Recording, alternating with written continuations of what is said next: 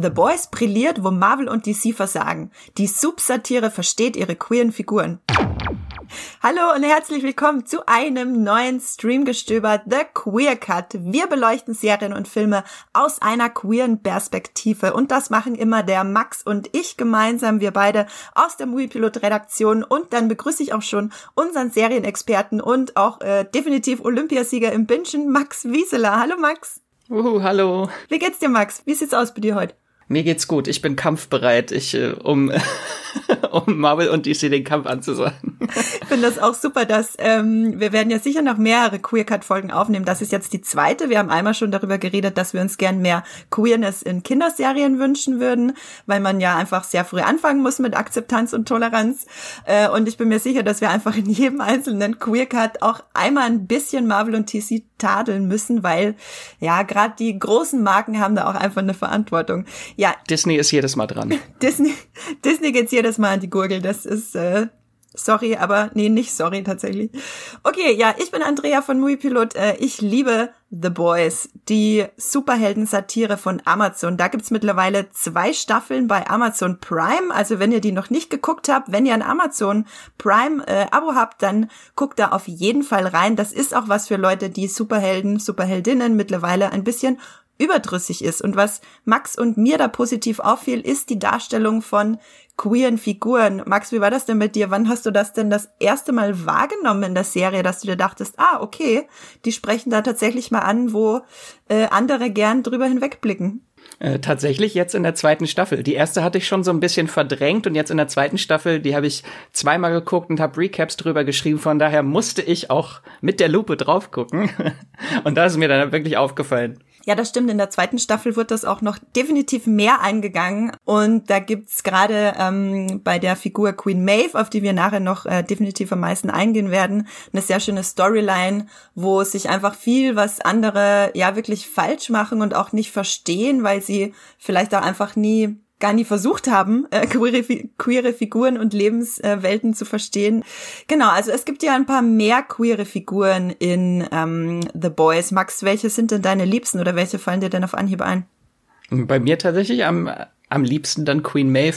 Ich habe jetzt, äh, kleiner Disclaimer vorweg, äh, ich habe die Comics nicht gelesen, aber habe mich so ein bisschen belesen.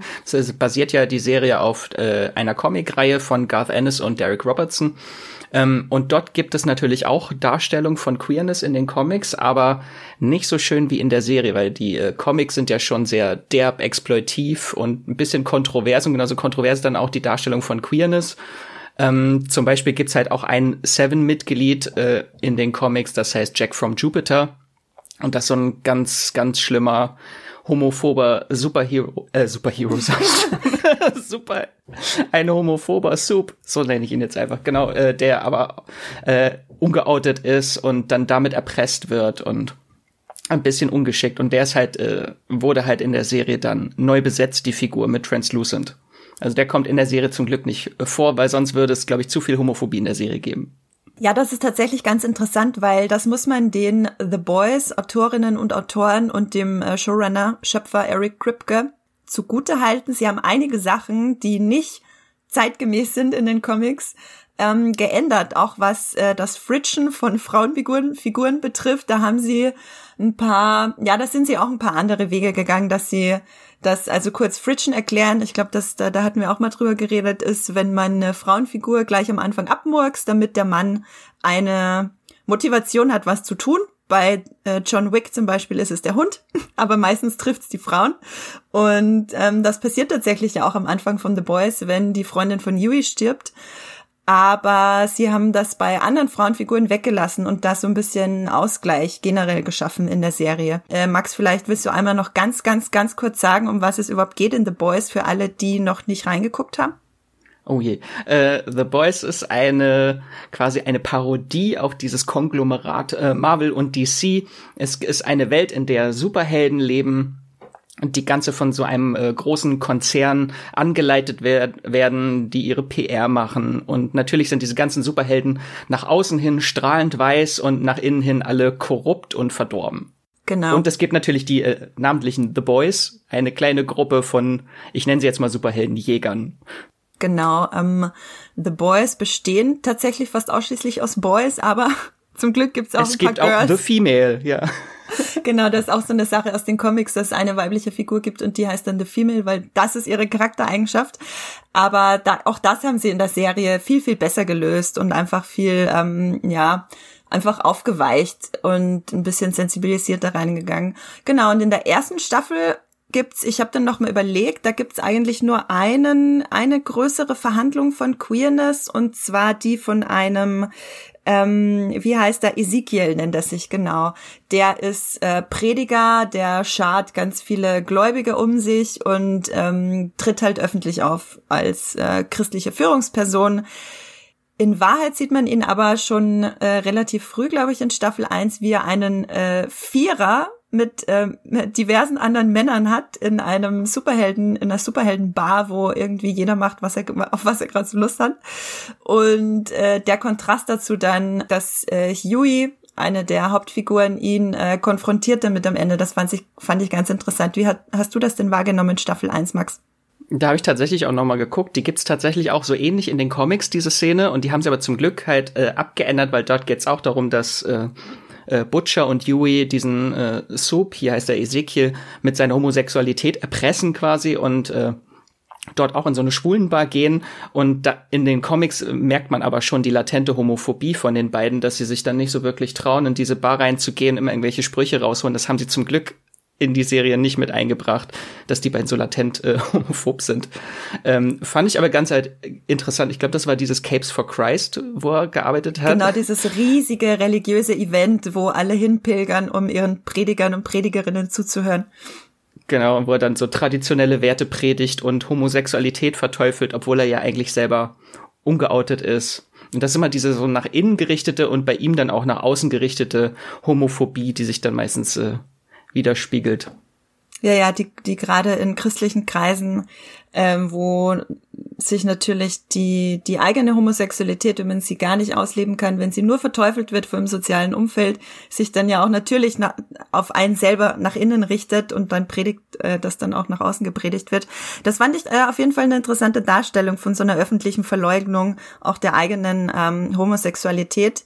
Ist jetzt natürlich noch nicht ganz das Gelbe vom Ei an queerem äh, Content, weil es ja doch eine eher negative Betrachtungsweise ist. In Staffel zwei wird das alles aber ein äh, bisschen anders und dann nimmt The Boys dann auch die fehlende L G B T Q-Plus-Repräsentation in SuperheldInnen-Filmen aufs Korn bei Marvel und D C. Ähm, was ist dir denn da am, am besten auf, oder was fandest du denn am besten daran in Staffel zwei, Max? Also schon dieser dieser Stich, dieser mit dem Finger in die Wunde rein, äh, als äh, äh, Homelander Queen Maeve öffentlich im T V outet. Das war erstmal so kurz Herzstillstand. Es hat so wehgetan, zuzugucken dabei.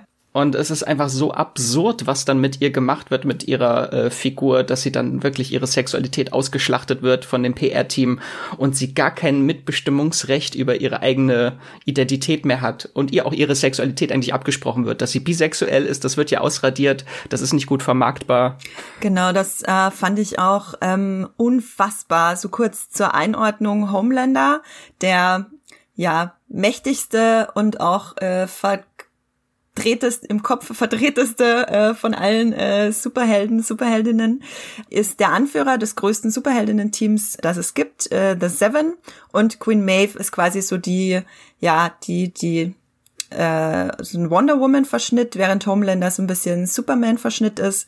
Und die beiden stehen Seite an Seite, hatten auch tatsächlich ein Verhältnis miteinander. Und ähm, Queen Maeve ist bisexuell, also die ich weiß gar nicht, wie Queen Maeve eigentlich heißt, mit bürgerlichem Namen. Sie heißt Margaret Shaw, heißt sie. Tatsache, danke Max. Du weißt immer die Fakten.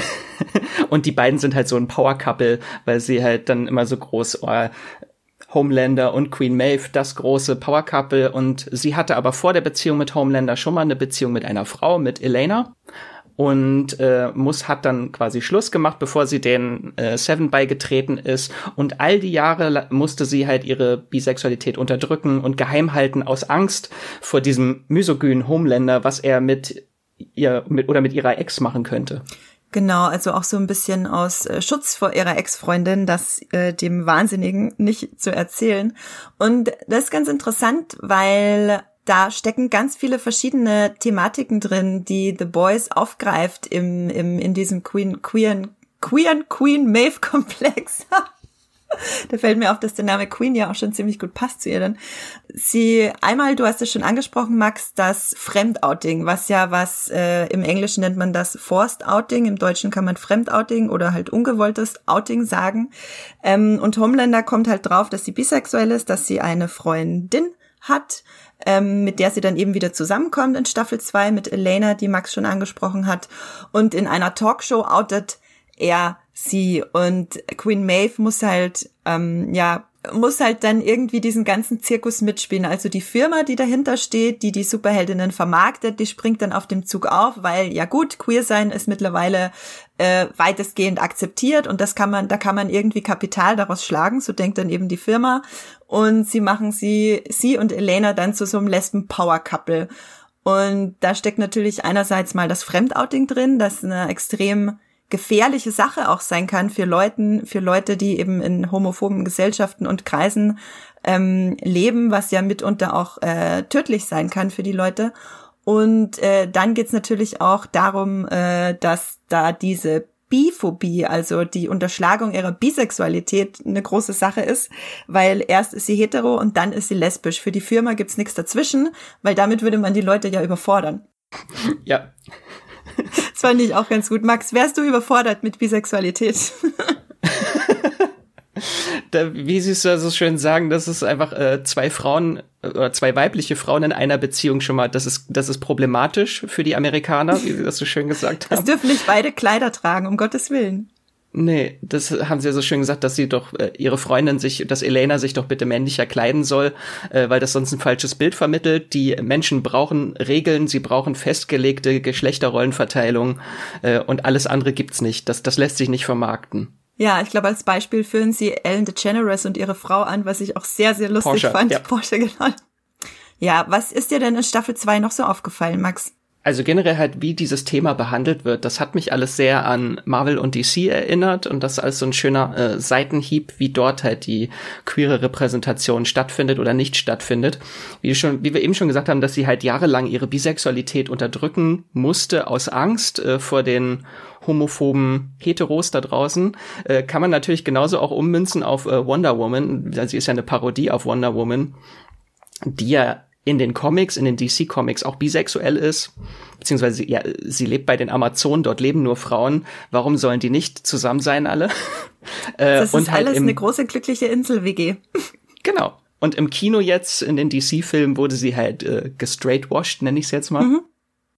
Und das ist ja vielleicht auch so, vielleicht, sie ist wahrscheinlich auch bi, aber äh, D C und Warner Brothers unterdrücken ihre Sexualität aus Angst äh, vor der Homophobie da draußen. Genau, also man macht es den ähm, der konservativ, den konservativen äh, Publikum recht, indem man sie ja nicht äh, verkrault. Und äh, manchmal gibt's es so Anspielungen, das nennt man dann eben Queerbaiting, dass es auch queer gelesen werden kann, aber von Leuten, die da keinen Blick dafür haben, äh, weil sie selber nicht queer sind, sich nicht damit auseinandersetzen, das dann gar nicht merken. Und so kann man es eben beiden Parteien recht machen. Und äh, das ist aber Queerbaiting und das ist eine ziemlich dumme Sache, weil damit... Ja, da, äh, bin ich, da bin ich tatsächlich sehr gespannt auf den zweiten Teil, mhm. ähm, weil da gab's dieses Jahr schon wirklich sehr hartes Queerbaiting für den zweiten Teil, weil das allererste Poster, was sie veröffentlicht haben, ich glaube, das war sogar während der Pride Week auch, wo sie halt vor so einem Regenbogenglanz, ganz viele Farbenstrahlen steht sie und dann ist halt sehr prominent halt die Farben von der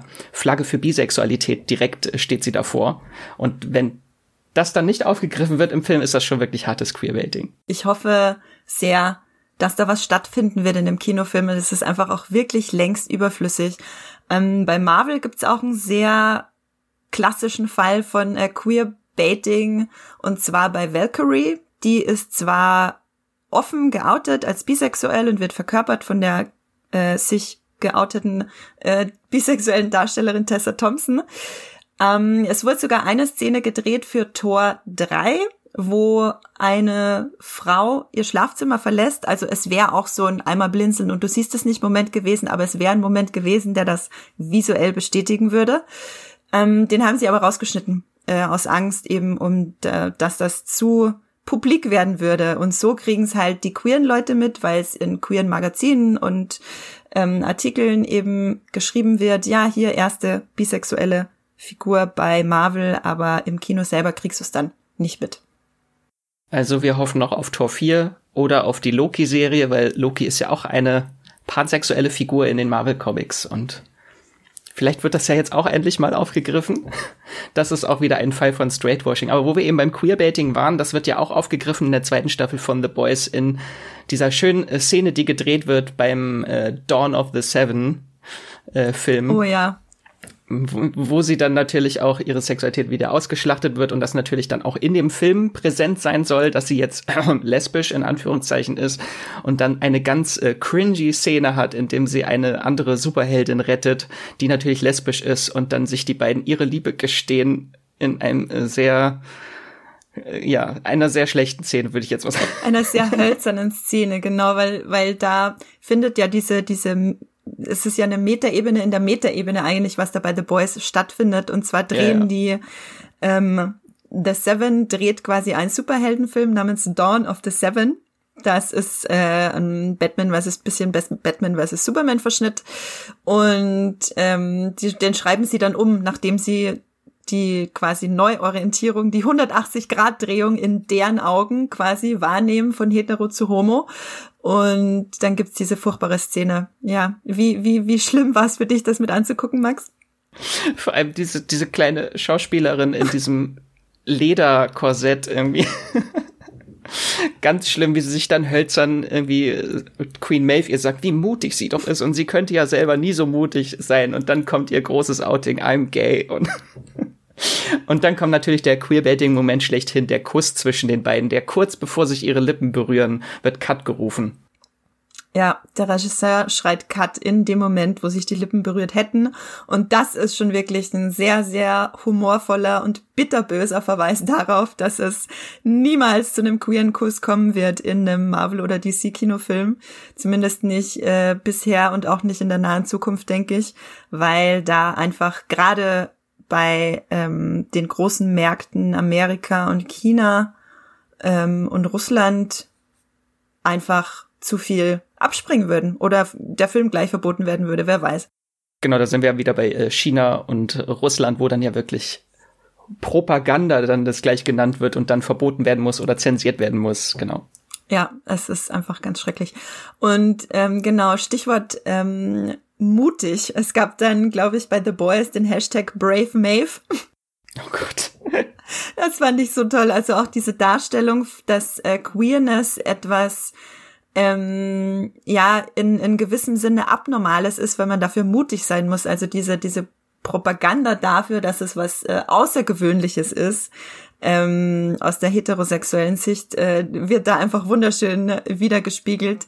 Und einer von den Marketingmenschen, glaube ich, sagt dann auch, äh, she's more than just a superhero now, she's a symbol. Also sie ist mehr als eine Superheldin, Heldin, jetzt ist sie ein Symbol. Ähm, für oh die, Gott, ja. Für die Firma natürlich. Ja, ja, diese ganze Marketingkampagne, mit der sie dann überrollt wird, dann plötzlich sind überall so Promobilder mit Regenbogenfahnen und sie äh, plant schon ihren Auftritt bei Queer Eye und das war alles sehr witzig stimmt. Und cringy. Der erste öffentliche queere Auftritt ist, war dann für Queer Eye geplant, stimmt, das war, da musste ich extrem hart lachen, das fand ich ganz, ganz toll. Und aber natürlich ist das eine, wieder so ein Verweis auf Marvel, wie sie auch dann mit sowas umgehen. Ähm, da hat auch Eric Kripke, der Showrunner, in einem Interview mit Collider was Interessantes zu gesagt, das zitiere ich einmal ganz kurz. Äh, sie, also Wort, interessieren sich nicht für Menschen oder eine wesentliche Veränderung. Das Wort, diesen anstrengenden Weg, auf dem sich dieser Charakter befindet, in eine Marketingkampagne verpackt, passt sehr zum Vorgehen vieler Unternehmen, nicht nur Wort. Ja, genau. Wort ist die Firma, die hinter The Seven steht, quasi, die das alles vermarktet. Ähm, und das ist mir gerade auch die letzten, ich weiß nicht, wie es dir geht, Max, gerade die letzten ein, zwei Jahre ist mir, ist mir das sehr stark aufgefallen, dass viele große Firmen ähm, quasi mit Pride-Flaggen umherschwenken, ohne dass sie tatsächlich inhaltlich irgendwie dafür stehen. Und das ist äh, auch eine sehr schöne Beobachtung, die sie damit aufgegriffen haben. Ja. Ich glaube, das war Nickelodeon, ne? Mit dem SpongeBob mit der Pride-Flagge. Tatsache, da gab's auch einen kleinen Shitstorm, genau. Ja, das ist halt, alle schreiben sich das jetzt groß auf die Fahne, oh, wir sind so progressiv und äh, sind sie aber gar nicht. Also es wird dann wirklich halt oft halt auch ausgeschlachtet, wenn in einer Serie oder in einem Film dann wirklich eine queere Figur auftritt, dann wird das bis zum geht nicht mehr ausgekostet, wie toll man doch jetzt ist. Sagt man jetzt irgendwie Disney mit äh, Die Schöne und das Biest, wie groß das an die Glocke gehangen wurde, dass ja hier die erste, das Le Fou jetzt äh, homosexuell ist und dann ist das dieser eine komische cringy Moment ganz am Ende im Hintergrund äh, tanzt er mit jemandem, ja, toll. Ja, genau, und auch ein, ein Lieblingsbeispiel von mir in Star Wars neun, wo es einen äh, Kuss zweier Frauen gab, ganz am Ende, der so gedreht und geschnitten wurde, dass man ihn auch leicht für andere Märkte rausnehmen könnte, wenn der Film ansonsten verboten werden würde. Und das ist einfach ähm, eine Form von, ja, ich, wir haben es ja eh schon gesagt, das ist ähm, sehr herabwürdigend auch natürlich für queere Menschen zu sehen, dass sie damit gelockt werden sollen, aber in Wahrheit sind sie völlig unbedeutend als Zielpublikum. Das fand ich ähm, gerade bei Star Wars neun und eben auch bei Die Schöne und das Biest und beides von Disney, muss man auch nochmal betonen, genauso wie die Marvel-Filme von Disney sind. Ähm, genau.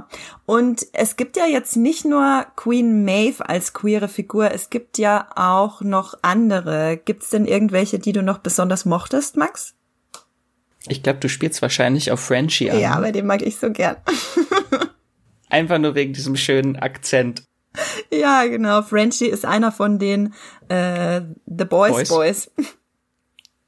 Wann, wann hattest du denn das erste Mal irgendwie wahrgenommen, dass das eine queere Figur sein könnte, Max? Ich glaube, das war dieser Flashback, wo er, äh, wo es einen Rückblenden gab zu seiner Zeit, äh, bevor dieses ganze äh, Lamplighter-Dilemma kam. Äh, wo er dann auch mit einer Frau und einem Mann äh, zusammen gelebt hat und sie alle zusammen im Bett liegen. Das war, glaube ich, der Moment, wo ich dachte, hm, okay, sind die jetzt zusammen? Sind die nur befreundet? Haben die nur ein sehr kleines, eine sehr kleine W G, oder? Besteht nur aus dem Bett, diese W G.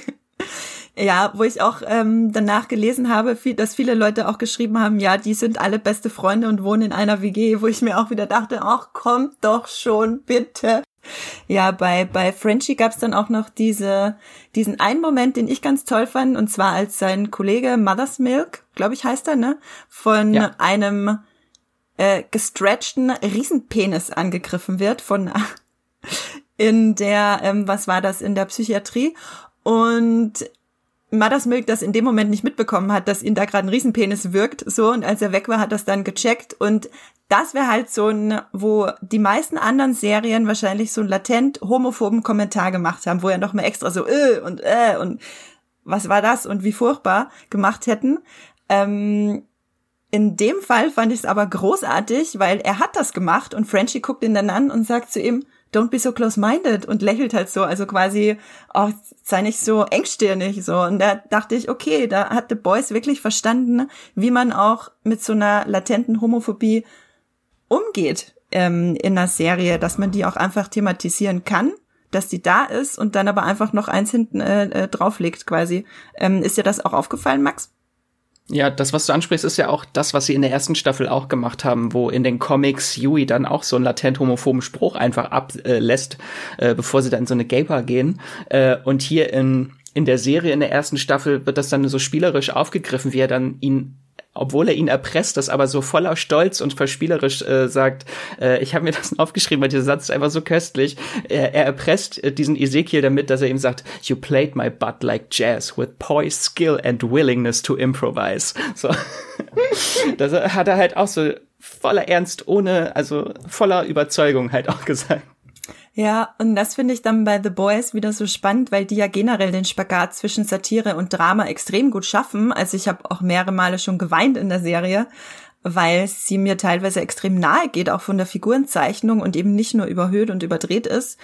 Und da trifft sie halt sowohl bei der Satire, was vor allem dann bei Queen Maeve stark rauskommt, aber auch in, in so ein bisschen einem ernsteren Setting, als wie zum Beispiel bei Frenchie, ähm, dass das einfach auch umgesetzt wird auf beiden Ebenen und da natürlich einfließt. Das fand ich eigentlich sehr schön.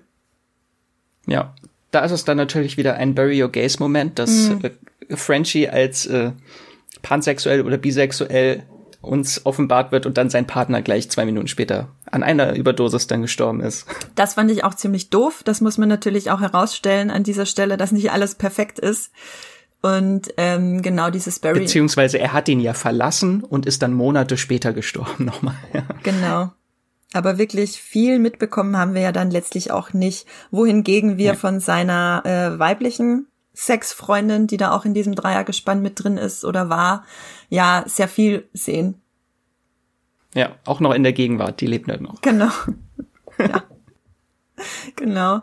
Ähm, gab's denn noch andere queere Figuren oder Momente, die du interessant fandest, Max? Gab's überhaupt noch mehr queere Figuren, außer jetzt Maeve und Elena? Also ich. Es gab ähm, auf jeden Fall Doppelgänger, wobei Doppelgänger ist einfach ein Shapeshifter oh, und fluid und er ist irgendwie eh alles. Er kann alles sein und schläft irgendwie mit, also wird auch äh, erpresst so, wird quasi ausgenutzt dafür, dass er seine Form ändern kann und auch ganz viel sexuell ausgenutzt, was ich einen sehr interessanten und zermürbenden Ansatz fand für die Figur. Und er nutzt doch auch seine Sexualität, um andere zu erpressen. Mhm, War das nicht dieser Senator, mit dem er dann geschlafen hat als Frau, glaube ich? Und das, damit hatten sie ihn erpresst. Genau, das fand ich tatsächlich sehr interessant, weil das war auch noch eine, eine coole Sache, die wir vielleicht erwähnen können. Er hat äh, sich als ja sehr attraktive jüngere Frau ausgegeben und ein Senator ist dann mit äh, ihm ins oder ihr ins Bett gestiegen. Und während er dem Senator dann eine Augenbinde angelegt hat, hat er sich quasi in seine eigentliche Form äh, verwandelt, in einen Mann und oder männlich äh, äh, konnotierter Mensch und hat Selfies gemacht. Und der Senator hat dann auf die Erpressung reagiert mit, und das fand ich sehr, sehr interessant, naja, Homosexualität ist ja mittlerweile eh weitläufig akzeptiert. Also quasi, dass das erstmal gar kein Erpressungsgrund war für ihn. Das fand ich auch sehr stark. Und dann meinte er natürlich, ja, aber nicht bei deiner konservativen Zielgruppe. Und dann war so, oh ja, stimmt, Mist. Und das war natürlich dann auch wieder ein Verweis darauf, dass man selber oder dass vielleicht auch die Verantwortlichen der Marvel-Filme selber äh, sehr tolerant sind, aber es dann natürlich trotzdem sich dem äh, der konservativen Seite unterwerfen.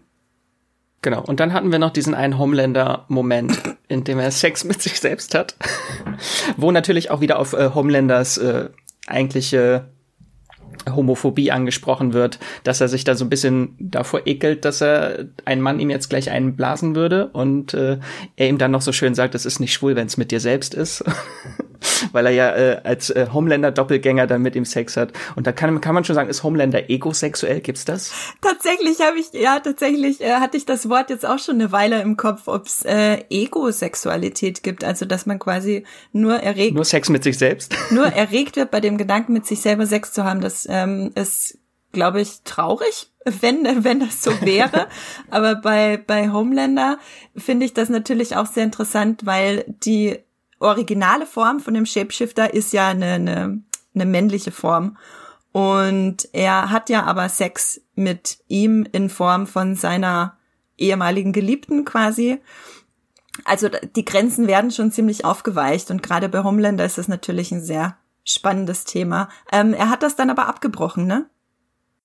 Ja, hat er. Und danach hat er dann, ja, zwei Folgen später hat er dann ja Sex mit Stormfront. Von daher hat sich alles wieder in Wohlgefallen für ihn aufgelöst. Ja, sogar sehr, sehr viel äh, Sex mit Stormfront, genau. Oh ja, ja, ja. Laser my tits, genau. Auch eine ganz, ganz großartige Szene. Die Chemie zwischen den beiden fand ich auch wirklich richtig fantastisch. Es hat mir sehr, sehr gut gefallen. Ähm, gibt's denn irgendwas, wovon du dir in Staffel drei noch mehr erwarten würdest, Max? Oder bist du jetzt mit Staffel zwei eigentlich schon ziemlich happy von den queeren Figuren her? Also ist schwierig, also dieses große Thema Marvel und D C bashen, das hat sich ja eigentlich jetzt schon abgenutzt groß. Da muss jetzt die Serie wirklich voranschreiten und über die Satire hinaus jetzt noch die queeren Figuren erzählen und nicht äh, nur das zu benutzen für den satirischen Effekt, sondern das jetzt auch äh, wörtlich nehmen, was sie versprochen haben und äh, sie jetzt nicht wieder, dass sie sich auch tatsächlich dagegen wehrt und genau für das einsteht, was sie ist und sich nicht wieder Wort äh, unterwirft und sagt, sie ist lesbisch oder dass sie da jetzt wirklich so jetzt in die Richtung geht, sich selbst zu entdecken. Das wird ja seit der ersten Staffel so angedeutet mit Queen Maeve, dass das so, dass sie wirklich Brave Maeve wird zum Ende der Serie. Es fängt ja damit an, dass sie halt bei den Seven, sie ist ja jahrelang bei den Seven und hat sich da wirklich so gemütlich gemacht in diesem Boys Club, nenne ich jetzt mal, weil äh, sie ist die einzige Frau bei denen. Äh, und äh, sie schaut einfach gerne weg, weil, um ihre eigene Position nicht zu gefährden, die anderen haben, sind korrupt und morden, aber sie schaut halt einfach weg. Aus Angst vielleicht oder einfach, weil sie sich gemütlich gemacht hat in dieser Situation. Und dann kommt Starlight in der ersten Folge, das nächste weibliche Mitglied bei den Seven. Äh, und das bringt halt ihre ganze Situation in Gefahr, weil sie dann diese ganze Female Empowerment-Sache reinbringt. Und Queen Maeve das eigentlich überhaupt nicht will, weil sie will, hat sich so an ihren Status quo gewöhnt eigentlich schon und äh, weiß gar nicht, wie es ist, sie selbst zu sein. Ja, das fand ich auch ganz interessant, weil bei Queen Maeve hat sich das, diese furchtbare Angewohnheit, dass es in einer großen, in einer, in einer Gruppe von, von, von Leuten nur eine Frau geben kann. Das, das haben sie bei der Club der Roten Bänder mal genau aufgegriffen, ja. Dass irgendwie ein Club besteht immer aus so vielen Mitgliedern, der, der Anführer, der Zweite und der gute Geist, der Schlaue und die Frau. So. Genau, da gab es auch wirklich Charakterposter damals bei Club der Roten Bänder und ich habe mich so drüber aufgeregt, weil bei ihr stand einfach nur das Mädchen. Und genau. das gab's, das gab's, äh, das gibt's bei Stephen King ganz viel, äh, natürlich ganz prominent bei It, also S und ähm, äh, Stephen King genau. Bei Stranger Things wurde das dann übernommen und da gibt's auch noch ganz viele andere Beispiele. Und bei den, äh, bei The Boys ist das auch so. Und sie, bei Queen Maeve hat sich das quasi manifestiert, indem sie sich selber darauf ausgeruht hat, ihre Eigenschaft, dass es ihre Eigenschaft ist, die Frau zu sein in der Gruppe quasi. Und jetzt muss sie auf Entdeckungsreise gehen und deswegen finde ich ihren Charakter auch für Staffel drei am spannendsten. Das sehe ich genau wie du. Ja, da finde ich, ist so das Ende von Staffel zwei, ohne es jetzt groß zu spoilern, ist halt so ein Wendepunkt in ihrem Charakter, weil dort ist sie das erste Mal, dass sie ihre Stimme erhebt und wirklich gegen das Patriarchat sich auflehnt und äh, die Ungerechtigkeit anspricht und dagegen ke- ankämpft, wirklich aktiv. Ja, das fand ich auch ganz, ganz toll. Und ich wünsche mir auch von Frenchie dahingehend noch mehr zu sehen, also dass er da wirklich als, ähm, wie soll ich sagen, als sensibilisierende Stimme in diesem doch sehr maskulin orientierten Boys Club ist weiterhin, weil die anderen da, glaube ich, nicht so ein Auge dafür haben, die Charaktere auch so angelegt sind, ganz bewusst irgendwie. Und Frenchie da ein sehr gutes Gegengewicht ist, da hoffe ich, dass da auch noch ein bisschen was von ihm kommt. Und Queen Maeve natürlich. Ja, die Hoffnungen sind natürlich, vielleicht gibt's ja auch noch einfach mehr neue Charaktere, die dann potenziell noch was mit reinbringen. Damit es nicht immer nur so auf eine Figur konzentriert ist. Ich hoffe ja auf Soldier Boy, ne? Soldier Boy. Jen- Sen- Jensen Ackles. Gespielt von Jensen Ackles aus Supernatural. Genau, Supernatural hat jetzt gleich bald am neunzehnten November das große Finale und ihm ist natürlich schon langweilig und er dreht jetzt bald ähm, Staffel drei von The Boys, Soldier Boy. Ähm... Ein er bleibt seiner Familie treu, weil Eric Kripke, der Boys-Showrunner, ist natürlich auch der erste Showrunner von Supernatural gewesen. Von der, der, der Kreis schließt sich. Genau, der Kreis schließt sich und da bin ich auch schon sehr gespannt, was da äh, auf uns zukommt. Da gibt's ja, wie war das? Es gibt eine große Superhelden, Superheldinnen-Orgie in den Comics. Und auf die genau, irgendwie Herogasm heißt es, glaube ich. Herogasm. Ja. Und auf die hoffen wir natürlich ganz, ganz doll, äh, auch in der Serie, oder? Ja, schon. Ich, weil ich hoffe dann, ich bin noch gespannt, wie sie das auflösen, wenn es dann wirklich nur zwei Frauen sind, äh, die jetzt gerade bei den Superhelden irgendwie dazwischen sind und hm. Ja, genau. Mal gucken, wie da die Konstellationen sind. Man kann das ähm, natürlich sehr vorsichtig machen und gucken, dass sich ja keine zwei Männer berühren. Man kann das natürlich aber auch zum Beispiel so machen wie in Sense eight. Alle berühren sich. Wo sich alle, wo alle alles machen mit allen und es einfach nur ganz, ganz toll gefilmt wurde. Ein großes Fest der Liebe. Ja, große Empfehlung für Sense eight von den Wachowskis an dieser Stelle. ähm, ja, ich glaube, damit sind wir mit, für, äh, mit, nicht für, mit The Boys durch für heute. Max, oder hast du noch was anzufügen? Nö, wollen wir noch mehr über Marvel und D C bashen oder haben wir schon alles gesagt? Wir haben schon ein paar Mal äh, draufgeschlagen heute auf jeden Fall, aber wir finden sicher noch sehr, sehr viel andere Themen, äh, wo wir da so ein bisschen äh, Marvel und D C tadeln können. Ich würde jetzt alle Zuhörerinnen und Zuhörer, möchte ich gern dazu anhalten, uns Feedback zu schicken zu unserem Queer Cut und auch ähm, darüber, was wir heute über The Boys so erzählt haben, was ihr davon haltet, dass Marvel und D C sich da so stark zurückhalten. Das würde mich sehr interessieren, ob euch das auch aufgefallen ist, dass The Boys das sehr ja äh, respektvoll und lustig und aber auch gefühlvoll, ähm, wie soll ich sagen, äh, thematisiert.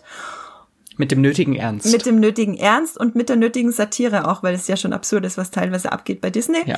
Und würde mich sehr freuen, wenn ihr uns da Feedback schickt an podcast at moviepilot punkt de. Und wenn euch weitere thematisch passende Streamgestöberfolgen jetzt interessieren, die ihr sofort danach hören wollt, dann kann ich euch unseren anderen, unseren ersten Queercut empfehlen, warum Kinderserien queerer werden müssen.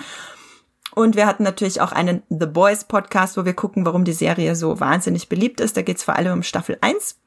Und wir, äh, Max und ich, hatten einen äh, Streamgestöber-Check aufgenommen zu fünf L G B T Q plus Serien-Tipps. Da könnt ihr euch auch noch ein bisschen was abholen.